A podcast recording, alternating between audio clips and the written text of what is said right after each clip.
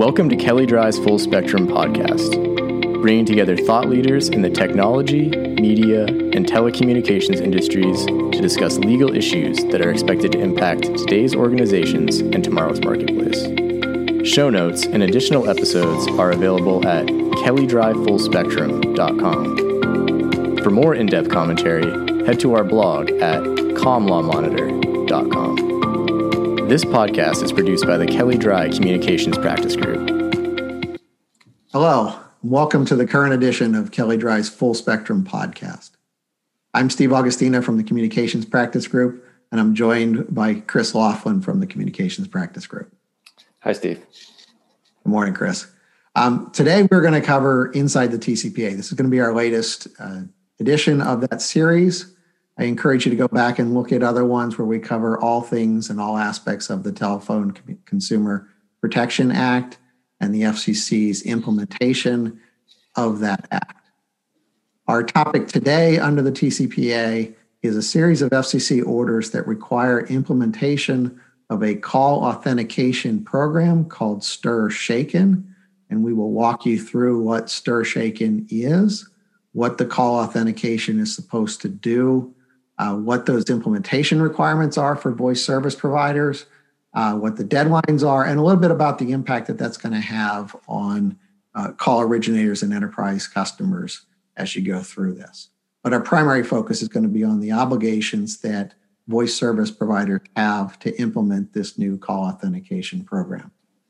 Sure, Steve. Before we, yeah, before we get into to STIR/SHAKEN itself, can you talk a little bit about the FCC's anti-robocall program and how uh, call authentication fits into that?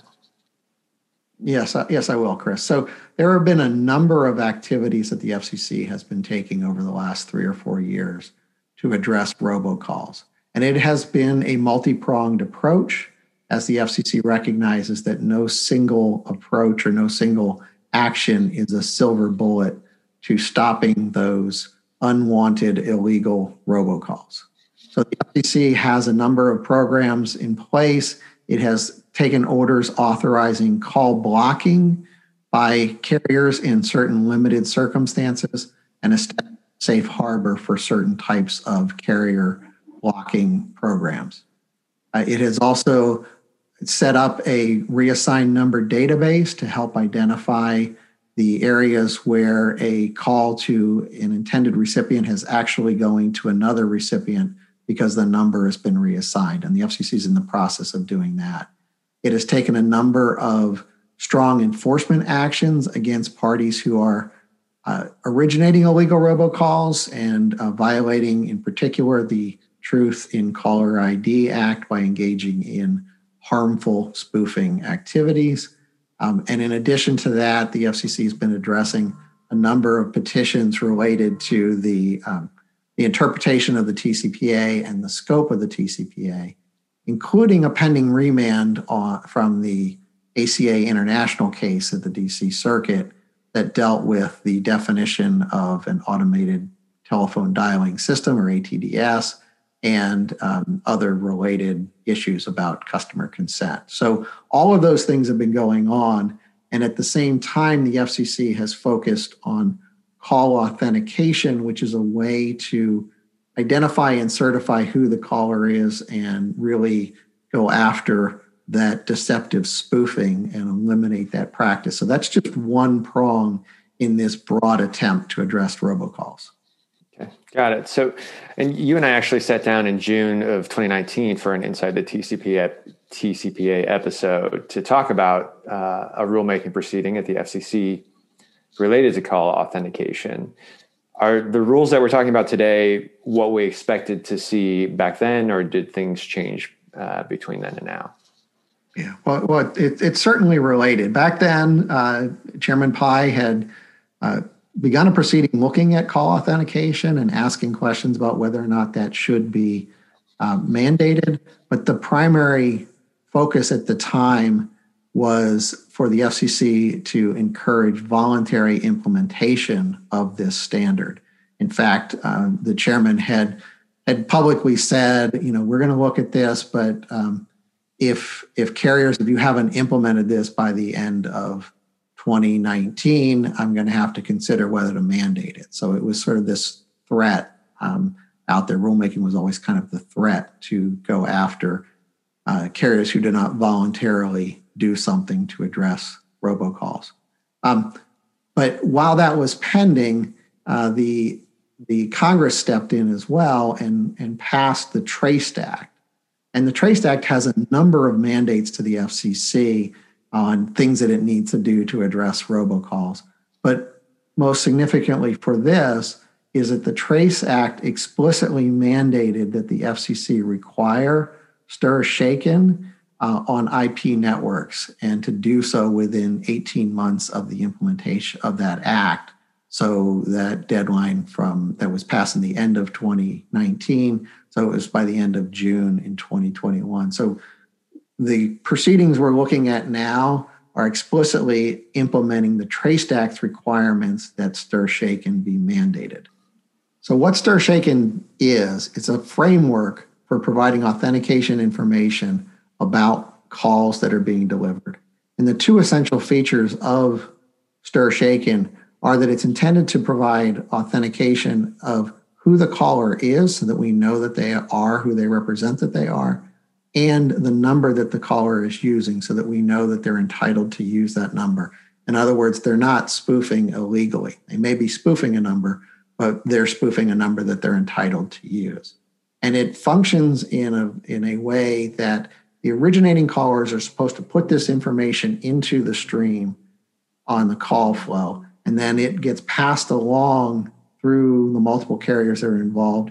And at the terminating end, the terminating carrier is validates that information and then delivers an authenticated call to the end user. That way, end users who are receiving calls can have that trust in the network. So that's what the framework does. And Chris, I'd like to turn to you and um, have you just walk through what the FCC is requiring the voice service providers to do in order to implement that? Right. So, and as you said, the it specifically requires that voice service providers implement stir shaken in the IP portions of their networks, and we'll talk a little bit later about non-IP portions. But for IP portions, the the duties uh, depend on where the uh, service provider is in the call stream. Um, as you said, originating voice service providers have to authenticate calls. If the call remains on their, their network, they also have to um, uh, uh, verify the call when it's terminated. Um, they also, also have to authenticate calls that they will exchange with other voice service providers. Intermediate providers have to pass that authentication information along to the next um, service provider in the call stream unaltered. Uh, they also have to authenticate unsigned calls that they receive, which might be from uh, an international destination or from a non-IP network, but they do have the option to participate in the traceback program instead uh, of that authentication process. For terminating voice service providers, um, as you said, they, ver- have to verify the calls that they receive uh, from others to, for termination to end users. So I know we've talked a lot about voice service providers, but is who does that really cover uh, in practice? Yeah, yeah, and it, it's intended to be broad. It, it is broad, as you notice that, as you said, right. The the specific duties depend upon where what your function is, but the who part of that is very broad. It's broader than just common carriers, and it's broader than interconnected VoIP providers, which are the two major entities that have um, obligations. Instead, here the FCC defines voice service providers as any voice service that's inter- interconnected with the public switch telephone network or PSTN and uses North American numbering plan numbers. So it includes things like fax transmissions and fax services, um, and it includes one way VoIP services in addition to those interconnected or two way VoIP. So it is pretty broad. Pretty much anything that is voice or voice capable is intended to be covered by this framework. And then, Chris, we, we mentioned sort of the core deadline is June 30th of 2021. Um, but um, there are some changes and exceptions to that. So can you walk us through um, the various deadlines that are set for?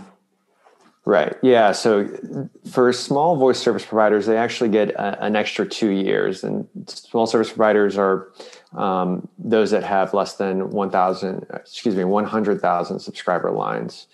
Um, voice service providers who are not able to obtain SPC tokens, service provider uh, code tokens uh, that would allow them to authenticate calls, uh, have an indefinite um, uh, exemption from complying with STIR/SHAKEN until the provider is capable of getting one of those tokens. Uh, additionally, uh, services subject to pending 214 discontinuances as of June 30th, 2021, uh, also get a one year extension to June 30th, 2022. And then uh, the non IP portions of networks have an indefinite um, extension, but you know, as I mentioned, there are, are, some other obligations which we'll touch on. In addition, the um, the Wireline Bureau can provide case by case exemptions um, or extensions, um, which we'll see if uh, any any providers uh, applied for that and what they decide on those. Yeah, as we as we're recording this, the deadline is coming up soon, um, where the FCC expects providers to request, um, and then the Wireline Competition Bureau would respond by um, March 30th on those. So we should know fairly quickly on that. Um, Chris, you mentioned the IP, the non-IP networks, portions of the network, and we know that no carrier is 100% IP at this point. Right. Um, so, um, what are what are carriers supposed to do with the non-IP portions of their networks? Well, one option is to upgrade the entire network to IP by June 30th, 2021.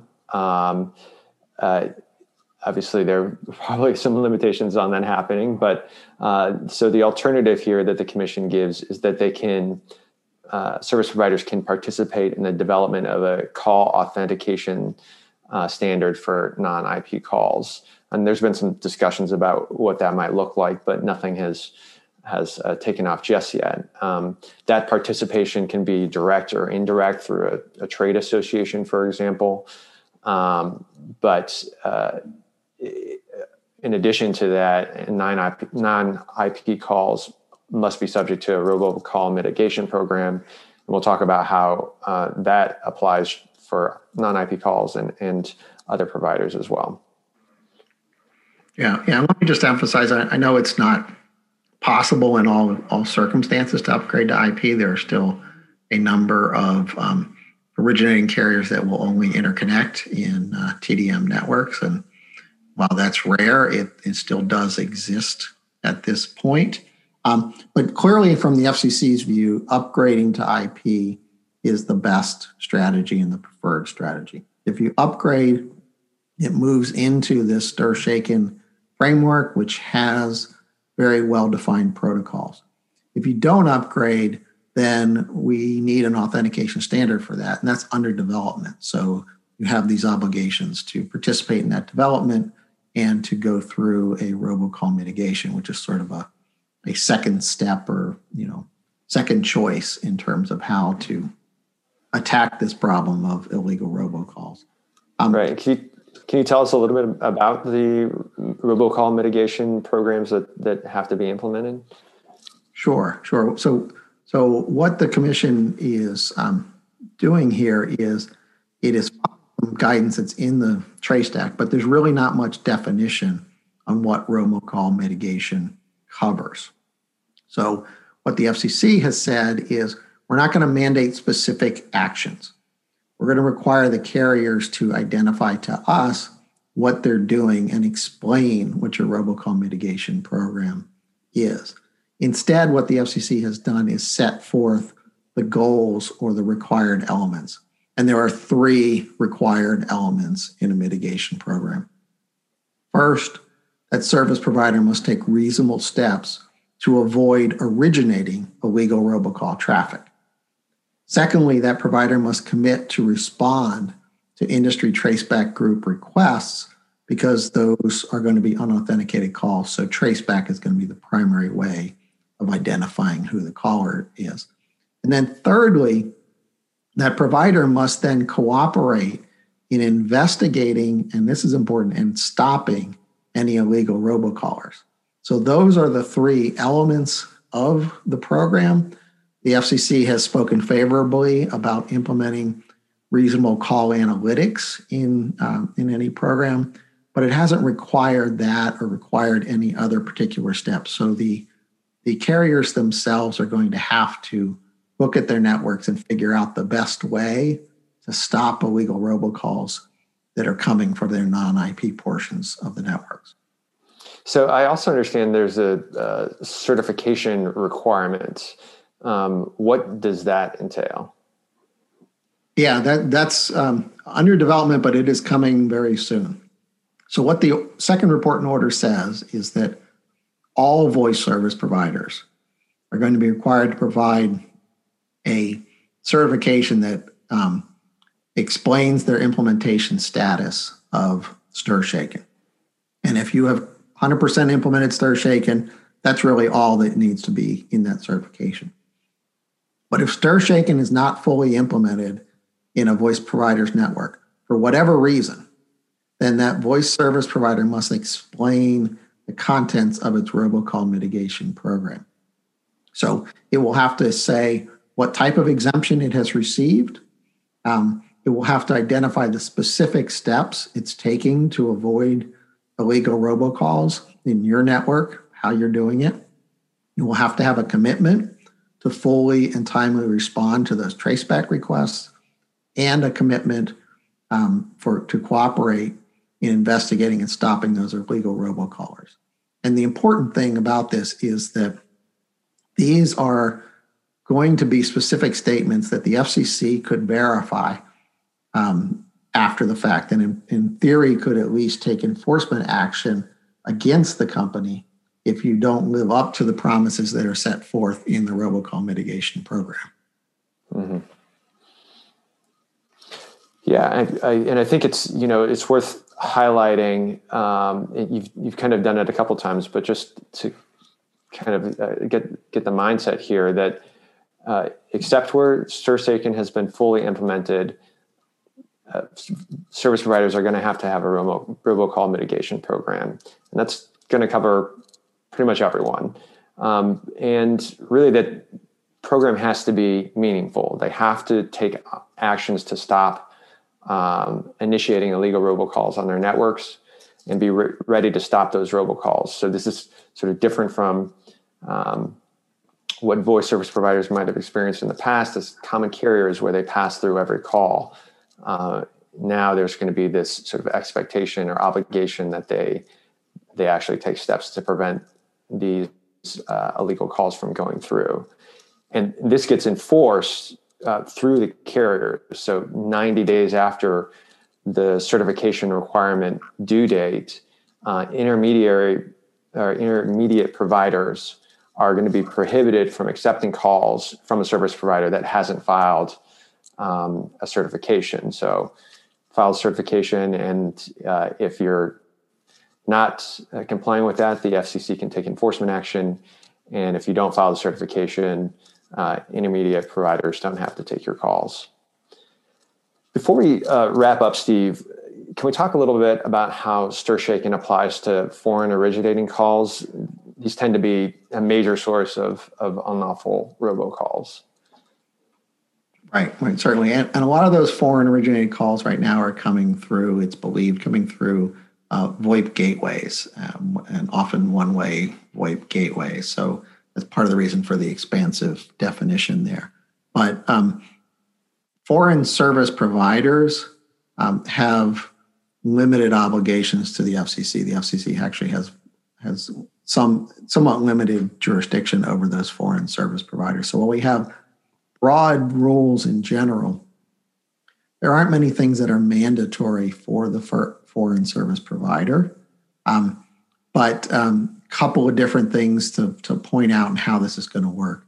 First, if that foreign service provider is connected to the PSTN and is originating numbers using the North American numbering plan, um, then they are subject to the FCC's rules and will be subject to at least the robocall mitigation certification. the FCC has um, also tried to encourage foreign service providers to file a certificate, even where they're not obligated to do so. Um, and that has been done by um, that robocall mitigation program and the requirement that intermediate providers aren't allowed to accept calls from providers who don't file a certification. So those foreign providers, if you're providing it directly into a U.S. intermediate provider, you're not going to be able to do that if you don't voluntarily file the certification. You have to go through some indirect methods, and that um, could be cumbersome. Mm-hmm. Now, one of the things is that a lot of these foreign carriers and, and uh, those providers who are serving those carriers, providing international gateways, are very interested in participating in the stir shaken. But there are some limitations to that. Uh, first, there have been difficulties in obtaining the SPC tokens. In fact, until very shortly before we recorded this, um, the requirement was that service providers have uh, numbering authorization to assign North American numbering plan numbers. Um, that's going to be changing. Uh, the governance authority for Stir Shaken has changed its approach on that and has announced that uh, if you merely file the robocall mitigation program certification and file in that database, you'll be able to get the SPC token. So there's been a number of issues there. There also are issues related to the international standards because the standards themselves um, are under development in foreign countries, and many of those will be different than Stir Shaken itself. They'll all be call authentication, but there are um, efforts to try to figure out how you will handle those handoffs when they're being authenticated under different types of programs. So um, we will go through those. So there's if you're an international provider, I think the answer is there's more to come and probably a lot. Right.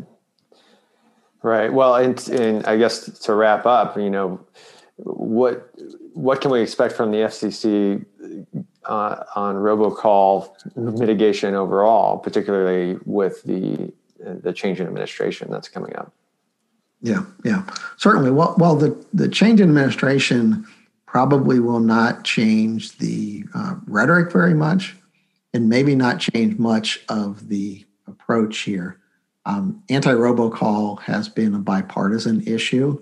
And so uh, both parties are determined to do something to stop the flood of unwanted calls and illegal calls and to restore trust in the system. So I think that um, you will continue to see a push towards um, addressing the TCPA issues and addressing call authentication in particular.